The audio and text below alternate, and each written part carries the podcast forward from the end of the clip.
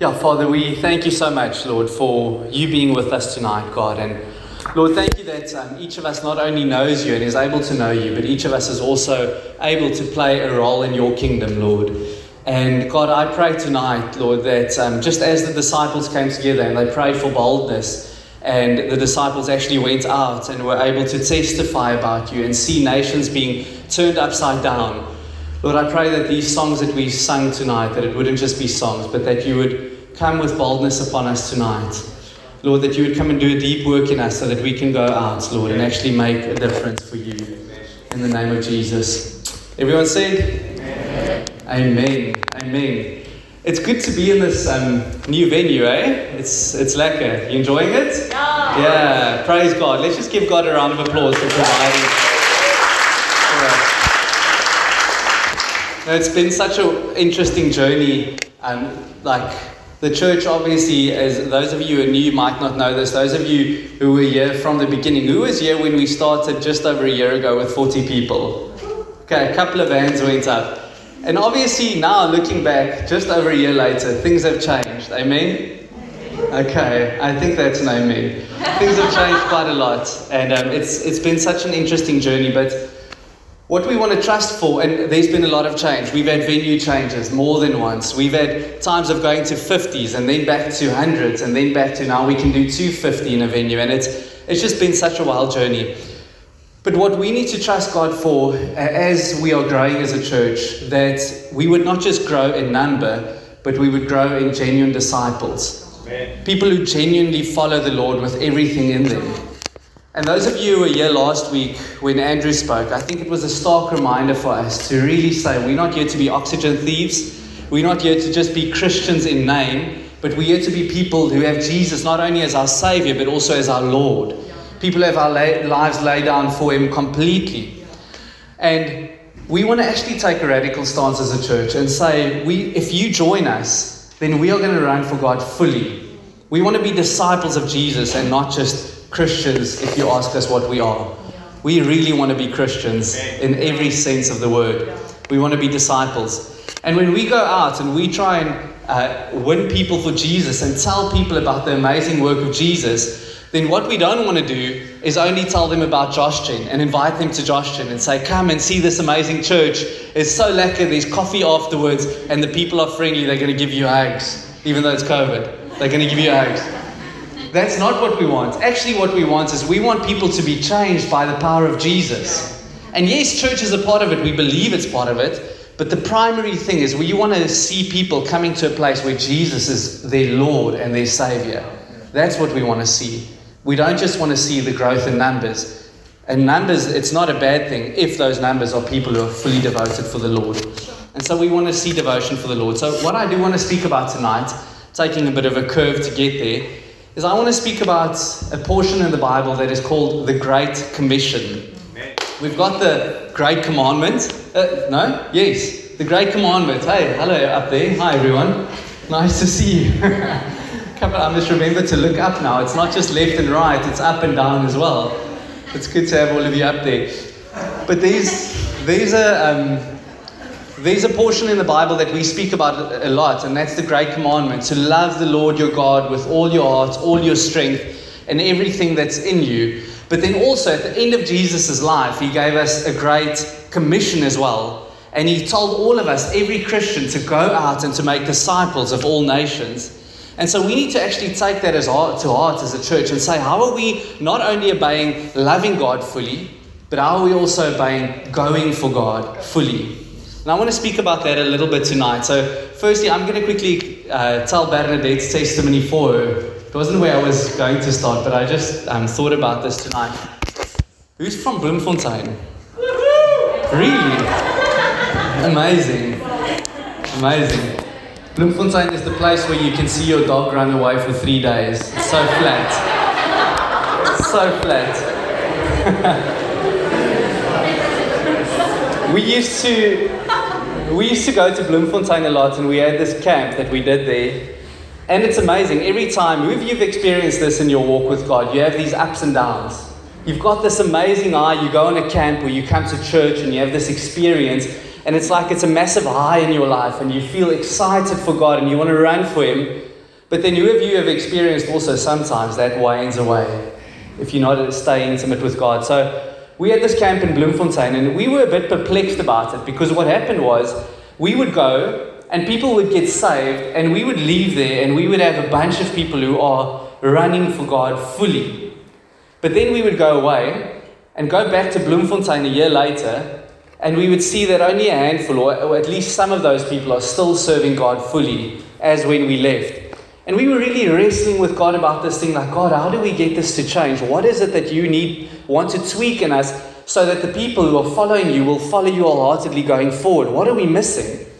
And we were praying that year, and we felt actually God highlighting this, the, the Great Commission, and highlighting to us that it's not enough for you to only love God, but you also have to live for God and do something for God. Both of those things are important.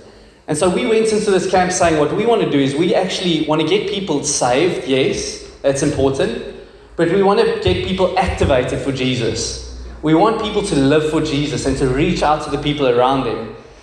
2015, it was, it was amazing. So we had about, what, like 500, 500 and something people on this camp.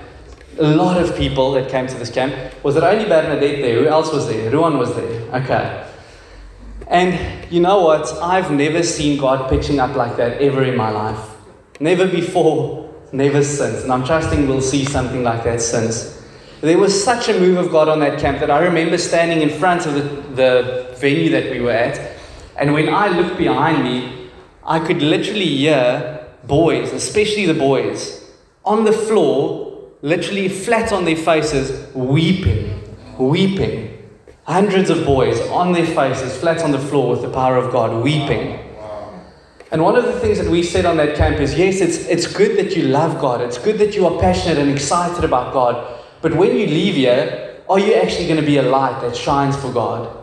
And we wanted to get people activated. And, and it was interesting. Out of all the camps that we've done, that was the one camp that actually, I believe, had the most fruit going forward. About a week or something, or two, three weeks later, a guy called Heinz Winkler came to one of the schools. I think it was Heinz Winkler. And someone sent me a photo of over a hundred children gathering before his concert, praying for him. And they said, We don't know what happened here. I said, I know exactly what happened here people were activated to do something for God. And not just receive from Him, but also give what they were receiving. People sent me testimonies of in the school where, where the kids went back into the schools and they started praying for people, and people started getting healed from different sicknesses in the schools. People would come into school with crutches, and when they leave, they'd left without their crutches, as people were prayed for and the power of God was there. And you know what? It was such an important lesson for me. Your walk with God, it doesn't only have the aspect where you receive. If you don't add the giving out what you're receiving, then you are lacking in your walk with God. And you're going to stagnate in your walk with God. And so every single Christian is called to not only receive from Him, but also give what you have received. We're not into fat Christians. We're actually into Christians that eat but then give as well. Okay. So that's um that's what happened there. So that was amazing. So I want to speak about that aspect, not just the receiving, but also the giving, what you're receiving. And there's this popular scripture that I'm going to work through bit by bit tonight. And it's um, in Matthew 28, verse 16 to 20. All of you would have heard this before at some point in your life. It's at the end of the book of Matthew. So you can put it up there for us. She, oh, sorry, Bernadette got saved on that cam. I remember. Uh, yeah, anyway. That's, sorry. Yay! Forgot to say that. Okay. So I'm going to do something. I want us to read this together and then I'm going to preach through it bit by bit tonight and just uh, lay out some of the things that I believe this is teaching us and um, hopefully activates us as well to do something for God. So I'm going to start and then I want you out loud to read this with me because you've got the mask, it's awkward. I need to break the awkward thing somehow. So I'm going to start, and you read with me. One, two, three. Then the eleven disciples left for Galilee, going to the mountain where Jesus had told them to go. When they saw him, they worshipped him, but some of them still doubted. Jesus came and told his disciples, I have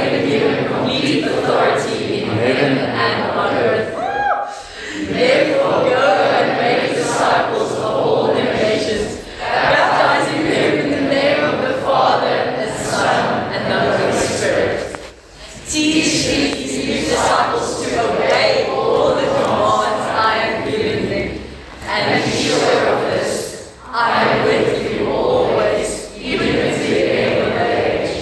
That's, that's a preach, eh? Talana is crying already. it's amazing to see the anger there. All right. So, this is the Great Commission. Remember, if someone is on their deathbed, literally about to die, Jesus was about to go to the Father. If someone is on the deathbed, the last words they say, I don't know about you, but I'm going to take cognizance of what they say. I'm going to listen to what they're saying. And this is what Jesus tells us. So I'm going to go through it bit by bit. Firstly, um, so you can literally follow, you can keep it up there in between. Let's start there. And when they saw him, they worshipped. Well, let me go from the beginning. Now the eleven disciples went to Galilee, to the mountain to which Jesus had directed them. And when they saw him, they worshipped him, but some doubted. And Jesus came and said to them, and Jesus started speaking. I just want to stop there for a moment. It's interesting, right? I've I've had these times in my life that I've had incredible encounters with God. As I said, you have these highs with God, that you are passionate about Him and in love with God. And I'm, I bet that if I ask you guys, then many of you would have had similar times with God in your life. But isn't it interesting that although you have these mountaintop experiences with God, who can be honest enough to say, but then sometimes you also struggle in your walk with God? Is it just me? I don't think so.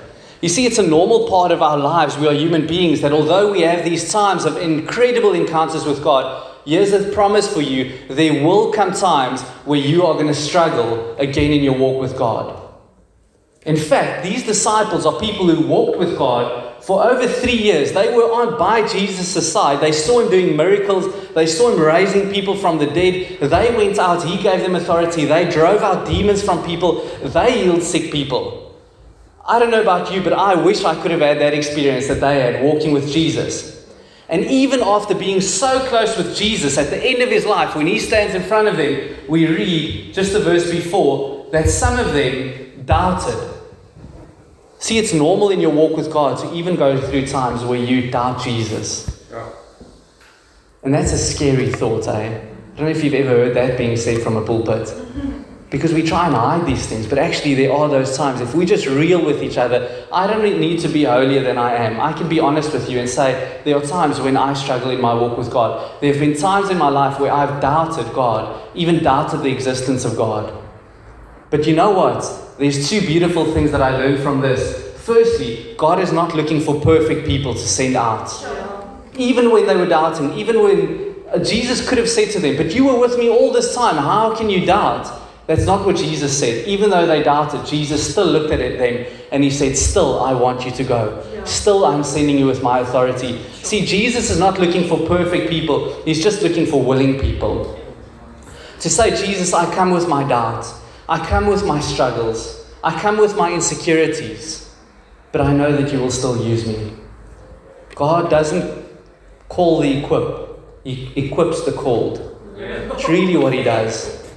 And all he wants from us is to come before him and say, God, I'm coming even with my struggles. Please still use me. And he does. The second thing is the incredible thing is, although these disciples, some of them doubted, there were some that also didn't doubt. So as you start wanting to be active for God and do something for God, there will come times of difficulty in your life. And if you're not plugged into a family of people around you, those things will pull you away from Jesus. But Jesus was able to use them because he knew that although some doubted, there were some that were strong in their faith. And I've had those times with God. I don't know about you, but where I've just felt weak, where I come to worship on a Sunday and I lift my hands and I want to be passionate for God, but there's just not so much going on. Anyone? I'm looking for a bit of honesty here tonight. You've experienced it too. But you know what? There have been times, some of the most incredible times that I've had with God is when I come to church and I feel dry and I feel far away from God. And somewhere during worship, I look to my side and I see someone on my side radically worshiping God, tears in their eyes, arms raised, giving their everything to God. And that, most of the times, that has then sparked something in me again to say, Jesus, I want that. I want that. And it's like the, the faith of the people next to me have pulled me up when my faith was struggling. And that's how God has designed it to be. If we stick together, then even though we are not perfect, even though we come with our problems, then still Jesus is able to say, I don't care about those things. I'm still going to send you. I'm still going to use you for my kingdom. All right. So that's amazing. So wherever you are in your life, whether you've been a Christian for a long time, or whether you became a Christian very recently, or whether you're going to become a Christian tonight. Hallelujah. Oh. that would be amazing. We would love that. It really doesn't matter. The moment you become a Christian, God is able to start using you. And He plugs you into a group of people who can help you, even with your difficulties. You don't have to be perfect. Let that just ooze over you. Just let it sit on you for a moment. You do not have to be perfect to make an impact for God. Then the scripture goes on, and Jesus came to them and uh, came and said to them, All authority in heaven and on earth has been given to me. Here's the cool thing. Jesus says, I'm going to send you even though you're not perfect. But he does, he, he takes it one step up and he says, Yes, I'm going to send you, but I'm actually sending you with my authority. So I remember when I was at school, I, I said I was, I was a bit of a naughty boy. Like I wasn't, I wasn't like those lukewarm unsaved people. When I was unsaved, I was severely unsaved. Right? When I lived for the world, I did it properly. I wasn't wasting my time. I was, I was like fully living for the world when I lived for the world. And I remember at school, some of you would have never done this. I know my wife, if I say this to her, she, she, no, no, well, she would just, she, she would never do this in her life. But regularly, we would skip school. Anyone else who has skipped school before? I remember skipping out. Some of the guys are like, yeah, lads, I've done that. Been there, done that. Got the t-shirts. Got the whipping from the headmaster, maybe. But I've skipped school. But I remember skipping school. You know, now as, a, as, a, as an adult going into a school, you're like, no, man, it's so easy. You just walk out. No one's going to stop you. Yeah. But when you're at school, it is scary trying to walk out. You like, it feels like I'm going to walk out, out of here and all the teachers are going to come and say, What the heck are you doing? or when you try and climb, climb over the wall, it feels like all of them are going to literally say, Where are you going, young man or young girl? It's a scary thought, right? But what Jesus is doing here is if you've ever been sent on an errand in school, because I remember those times, it's like you're nervous because you feel like you're going to become in trouble. And you walk around and you're supposed to be in a class. But imagine the headmaster says to you, I'm sending you on an errand. I want you to quickly go to the shop for me, but I'm going to give you a handwritten note saying that I am sending you. Imagine how cool it must be when you walk out of the school and one of the teachers stops you, one of those that you don't like. Young man, where are you going? Just, just a moment. In your face. See, what you can say is, I'm going by the authority of the headmaster. He has given me permission, He has given me authority. I'm going on His behalf. And it takes all fear away. And what Jesus was doing here is saying, Yes, I want to use you, and I know you're not perfect. And besides that, I'm actually going with you, and I want you to go on my behalf. How incredible is that? So, when we go into this world, when we want to make a difference for God, we are not doing it on our own. We don't have to be nervous. We've got the God of the universe doing it with us, and we are ambassadors for Jesus Christ. Isn't that amazing? Amen. It really is amazing. So, Jesus doesn't send us on our own, He actually sends us um, with Him by our side. And He's there as we make a difference for Him. And then He goes on All authority in heaven and earth has been given to me. Where are we now? Can you go to that point? I think it's the next one. Uh, no, it's the previous one. Sorry, I'm bouncing around. Oh, sorry, it's a different translation. Okay. I'm, i read the, e, the ESV, which is the translation Jesus read as well. So, so I'm not sure what this is. Jesus came and told these disciples, I have First, he says, I have been, it's like the headmaster coming and saying, I'm the boss here. I have been given complete authority in heaven and on earth. Next one. Therefore, go and make disciples. So he, Jesus, is sending you, whether you've been a Christian for a long time or a short time, Jesus is actually sending you with a mission. He says, therefore, go and make disciples. But you know what the interesting thing is? I think we've got so many theories about how this actually plays out. How does discipleship work out? How are we supposed to make disciples for Jesus? And um, it, it is an interesting one because it's, it's not always so easy to know. But you know what the best way to, to learn what the Bible actually means? Is there's this, there's this principle that you learn in Bible interpretation. You say, let Scripture interpret Scripture. So if you're ever wondering, if you ever get stuck on a passage and you wonder, what does this passage mean? Then you just allow other portions of the Bible to interpret that portion of the Bible here. So, because there are so many examples of churches who have made up their mind on what discipleship actually means, and they've got different methods that they use, to us, for us to really know what does the Bible actually mean here, we need to go and look at how this played out.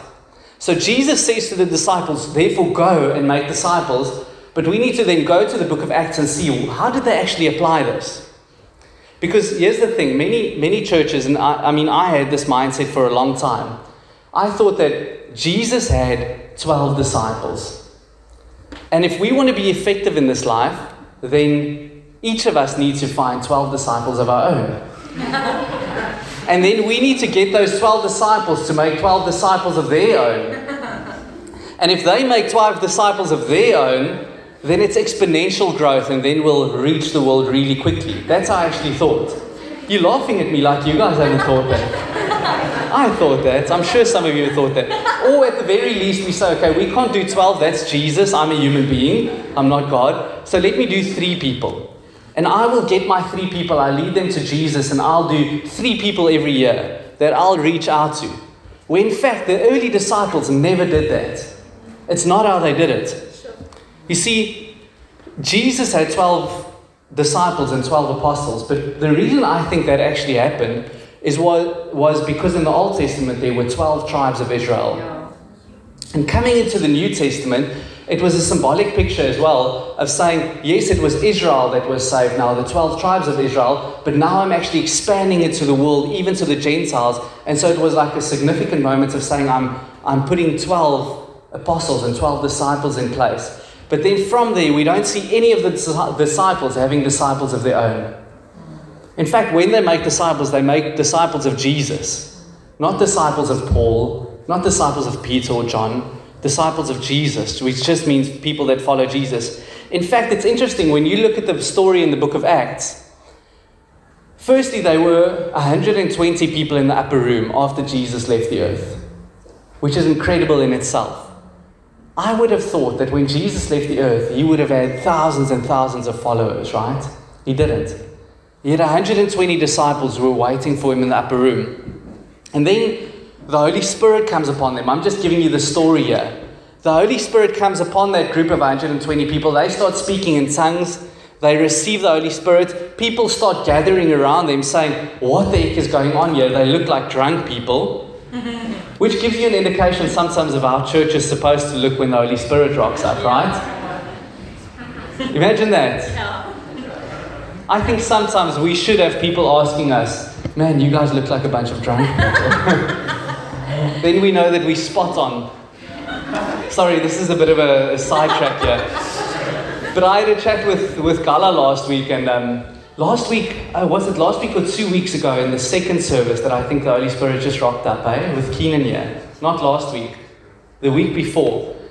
So, so two weeks ago, we had a service, and at the six o'clock service, who was there at the six o'clock service two weeks ago with Keenan? Oh my hat. The Holy Spirit just rocked up. And when God comes, we chuck our plans out the window. We don't care about our plans. We don't care about how church is supposed to look. We just like, God, what do you want to do? You are the leader of this church. What do you want to do? And so at this service, while we were worshiping, there was just a moment where everything went dead quiet. And I said to people, I literally felt like if I was going to speak there, I would be sinning. I just felt like it was a holy moment where God was there. And we decided to chuck the preach. We're not preaching that evening anymore. We're just going to sit in the presence of God. And for a few minutes, it was dead quiet and all. God was there. And that was better than any sermon that I could have preached that evening. I mean, I know I'm good, I'm joking. I'm joking. But I'm not as good as God. When God rocks up and His presence is there, then I'm like, God, I'm not even going to try and say something because it won't come close to what you are doing in that moment. And so we chucked the preach, we didn't do it.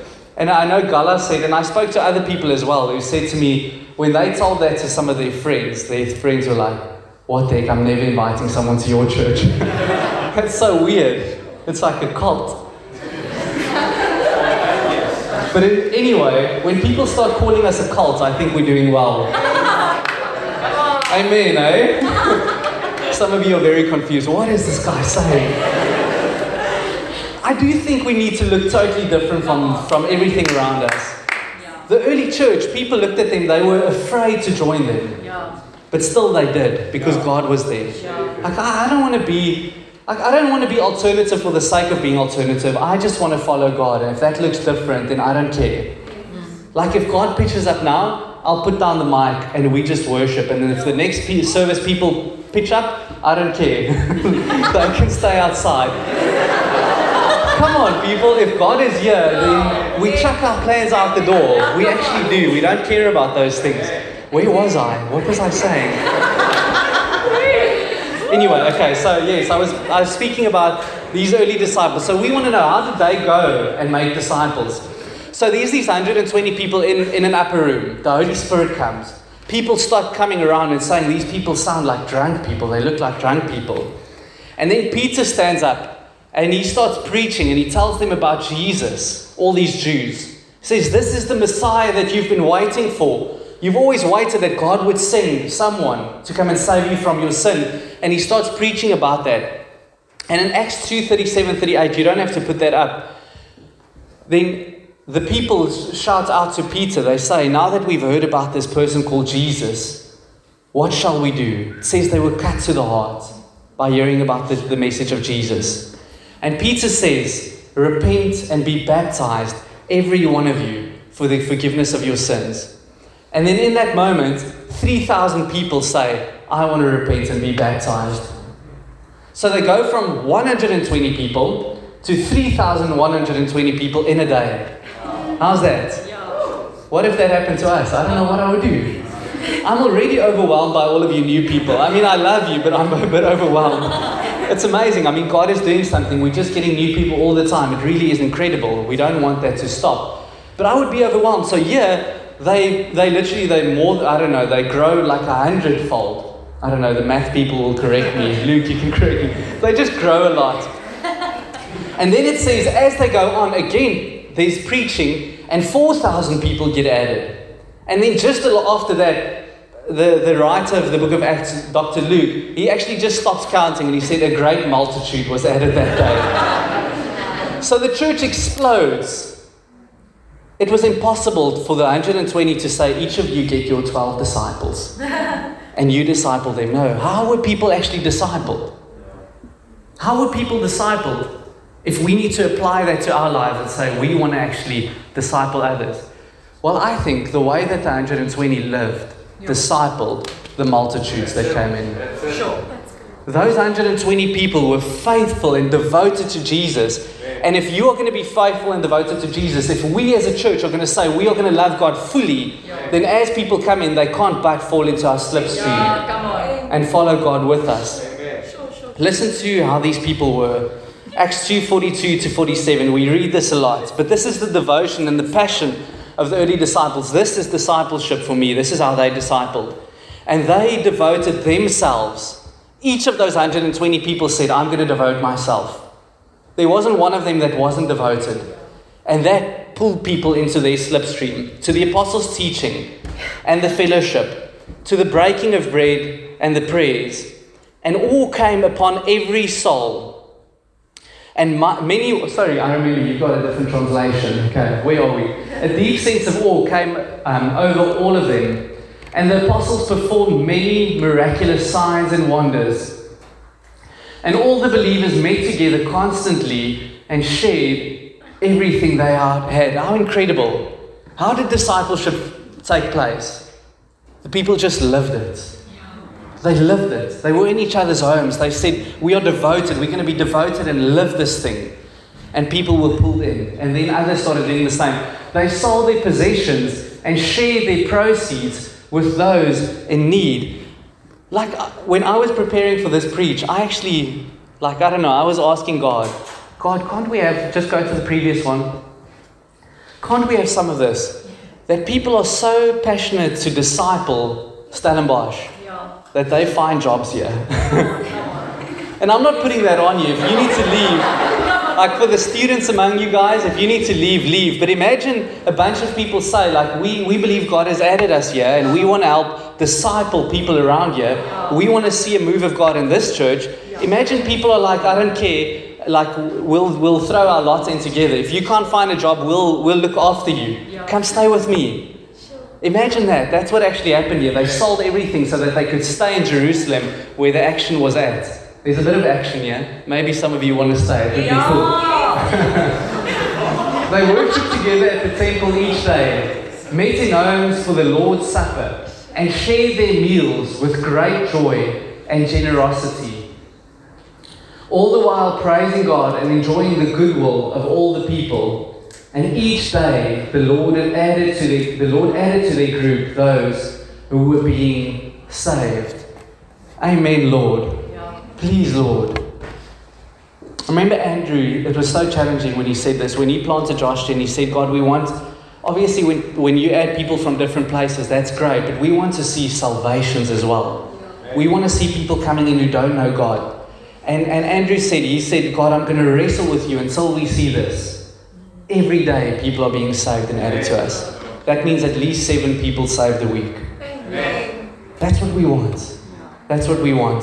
We want to go out, we want to love God fully, and we want to pull people into the slipstream of us following God and see people getting saved. And that is how we are going to go and make disciples. Interestingly, I know I'm jumping around here, but but Jesus said, Go therefore, and in Acts 1, verse 8, it's like a reiteration of this moment. Acts 1, verse 8, it's again Jesus' last words before he goes up to heaven. But when the Holy Spirit has come upon you, you will receive power and will tell people about me everywhere in Jerusalem, throughout Judea, in Samaria, and to the ends of the earth. It's interesting. If, as a Christian, you want to say, okay, I want to be obedient and I want to go therefore, they didn't go therefore. They stayed first and later they went. It's interesting. Jerusalem was where they were at. So God was saying, first, this is the place where you make a difference. Start here. And then he says, throughout Judea, which was the surrounding area, then make a difference in the surrounding area. In Samaria, a bit further, and even to the ends of the earth. So we sometimes have this thing that we feel if I want to go and make disciples, if I want to make an impact for God, I need to get on a plane and go to a different country. I don't think that's the truth. I think we can actually start with the people around us.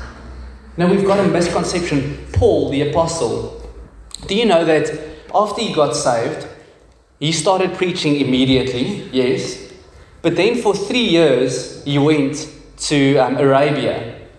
And then after that, for a couple of years, he came back to Damascus. And then for a year, he served under another person in a church called Barnabas. And he, only after 12 or 13 years of being a Christian did Paul go on his first missionary journey. How amazing. And we sometimes are so eager to say, Jesus said, Go, I want to go right now. What if God says, For 12 or 13 years, I want to train you? Before you make the difference. And obviously, while I'm being trained, yes, I'm going to make a difference. But are we patient enough to say, God, come and do a big work in me? Sure. Even like Paul, I'm willing to stay. And I want to challenge you. I, I think some of you guys are here. God is going to start using you here, and He's going to use you even bigger going forward. But make this time a time of training.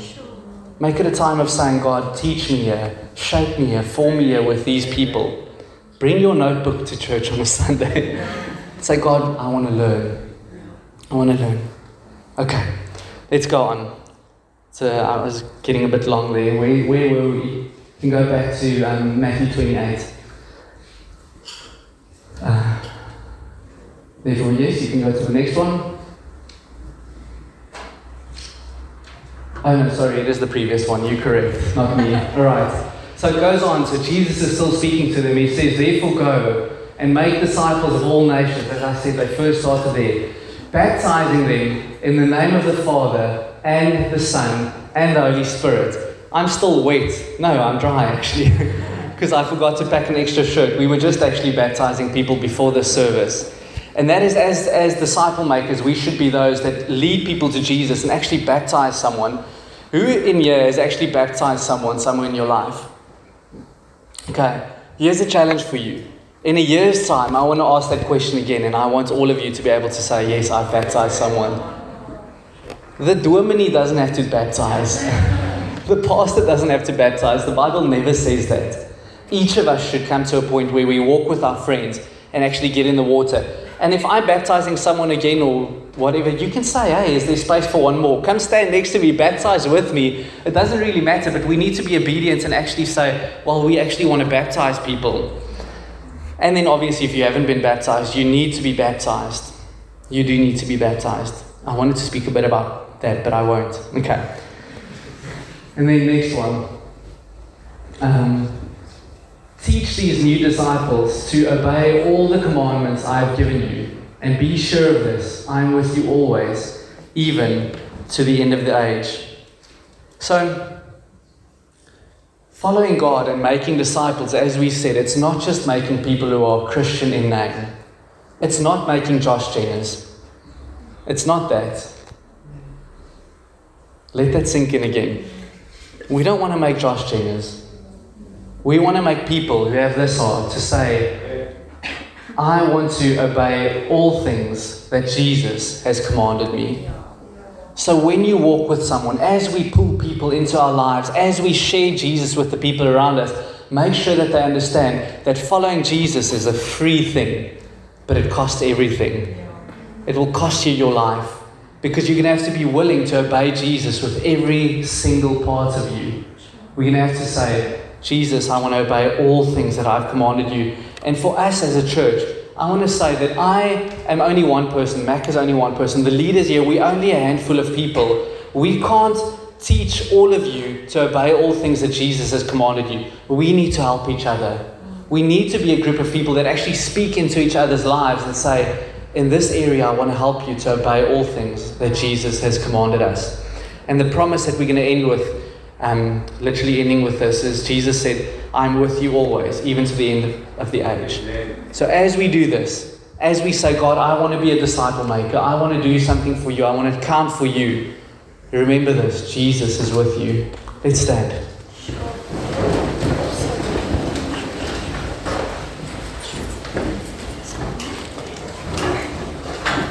Going to stand here. It's interesting, um, the old translation, we were reading from two different translations here tonight. The old translation, the New King James Version, say, um, anyway, there's a joke. That, let me first tell the joke and then say what the translation said. It was of a little boy and he came to his, he came to his mom, or the mom went to him. She's teaching him about the Bible. And she says, My boy, who in the Bible do you want to be like one day when you grow up? And the little boy says, I want to be like Lo. And the mom says, Lo? And the little boy says, Yes, mommy, the Bible says, and lo, I will be with you always, even to the end of the age. The New King James Version says, Lo, I will be with you. Anyway, but that is the promise, and that's actually what I want to pray for. I want to pray for before we leave here that all of us would be like Lo and have Jesus with us. Yeah. You know, it's interesting in the book of Acts, when they prayed for people, they, they didn't have prayer meetings and say, okay, everyone who's sick, we're going to pray for you for your sickness. They, they didn't do that. Pray, pray for the sick was always when they went out to evangelize, mm-hmm. it was part of evangelism. When they came together to pray, they prayed for boldness to be a witness for Jesus. So they were praying to be like Lo. Yeah. To say, Jesus, be with me. Please give me boldness so that I can do something for you. So let's close our eyes. Yeah. I'm going to give you a moment to respond. I think it's probably one of those responses that most of us would say, yes, that's for me. But it needs to be a cry from your heart to say, Jesus, use me. Jesus, give me boldness. Jesus, come over me with boldness so that I can share with my friends, I can share with my family the good things that you've done in me. So I'm going to give you a moment just now to cry out to God on your own. I think God, Godfrey can come to the front. We're gonna we're gonna cry out together, yeah. But before we do that, I want to give you an opportunity. If you haven't become a disciple of Jesus yet, with all eyes closed, then I want to pray for you. Jesus Christ died on a cross for you so that you could know Him. He loves you. He loves you so much.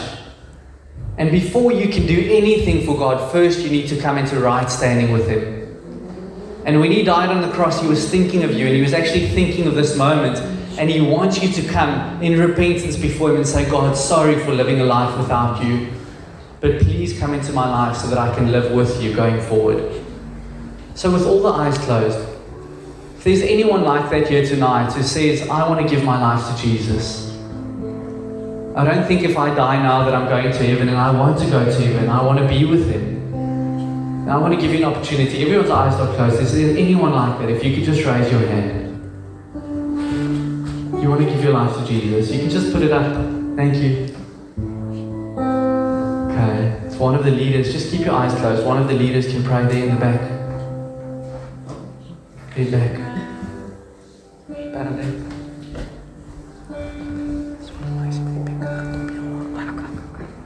is there anyone else? Anyone else that wants to say, hey, I want to make right with Jesus. I'm not in I'm not in right standing with him. I'm going to give you a last chance. Is there anyone like that? You can raise your hand. Okay. Oh God, we come before you tonight as your people, Lord. Lord, I don't know about them, but Lord, I want to ask you for boldness to share your gospel with people. I want to ask you for boldness to go and make disciples, Lord. I want to be more active and activated for your kingdom, Lord. I don't only want to be a Christian who eats, Lord, from you and receives from you, but I also want to give to others the good thing that you've done in me, Lord. I want to give that to you. And if, if you want to respond with me, can I ask you to just raise your hands to God in response? And let's pray for boldness. I'm going to ask Matt to come and pray for us, just for boldness. Boldness of the Holy Spirit to come over us so that we can be witnesses for Jesus. So, can I ask you to pray this after me? Say, Lord Jesus Christ, for all the passion in my heart, make me bold, make me fearless, Father. Father, let me experience such a baptism of your power that I will not hide, that I will burst forth as they did on the day, the book of Acts, of your baptism. Your baptism, and fearlessly fearlessly preach, Lord. preach, Lord. Lord, when I'm uncomfortable, when it's scary, Father, to talk to a stranger, Just talk to the help me to forgive myself, Help me to but forget to be bold, Lord, to be bold, to listen for your Spirit, to listen for your your guidance. Your in guidance, knowing what to say. In knowing what to and how say, to say it. and how to say. it. Lord, I ask this Lord, I in this. Jesus Christ's name. Jesus Christ, Send me out. Send me out. As you were sent out. As you were sent from out. heaven, Lord, to be born as a baby, be born as a a baby, fearless man, fearless man, fearless woman fearless for your kingdom. for your kingdom. In Jesus' name. In Jesus' name. Thank you, Lord. Thank you, Lord. Amen. Amen. So, um, next week, we trust for testimonies Come on, come on, after this week. come on. So this new week, you guys are going to go out, and and I've been trying to live this as a as a lifestyle, and I have many testimonies to share, which we don't have time for tonight. But usually, when I get this crazy idea and it's uncomfortable, Yeah, it's going to cost me something. It doesn't make sense. It's usually God, yeah. and then I do it, and I have amazing breakthrough with the people. So I never use an Uber and not lead the Uber guy to the Lord. Oh, or at least challenge the Uber or the Ensign or whatever Bolts guy. Because the captive audience, he can't jump out. so, so I want to challenge you. Sitting next to people in the airport, in a plane, in an Uber, Yeah, the, well, the, the child next to you in the library, yeah, and, and just say, Lord, what do I say? What do I say? yeah, And it will come. It will come. yeah. And God doesn't guide you a mile in advance. He, he guides you 30 centimeters in advance. Yeah. Just that one little step. And as you do it by faith, the next thought comes and then it starts Come flowing. Yes, yes, yes. Who says amen and amen. Amen. God, but the, the benefit, the reward is massive. Massive. To see people, light shine, start up in the people's hearts and eyes. Yes. So let's close as we have to clean the chairs. eh? Father, we thank you for this venue. Lord, had we not had this venue, we would have been in a bit of trouble. Thank you, God, for this place. And Lord, I pray that if it's your will, that we'll remain here for a long time until we can't because we bursted the seams. We thank you, God. We worship you, Father, that here are standing many disciple makers and many disciples of you. I pray as you thrust us out, heal us from our wounds and our cracks, Father, so that we lead others into the wholeness as we taste your wholeness in our own lives. Help us to wrestle through our fears, our hurts, our rejections, and as we have breakthrough, let us touch others with the loveliness of Jesus. I bless each one here with that, Father, in your most beautiful name. I bless them, Lord. In Jesus Christ's name.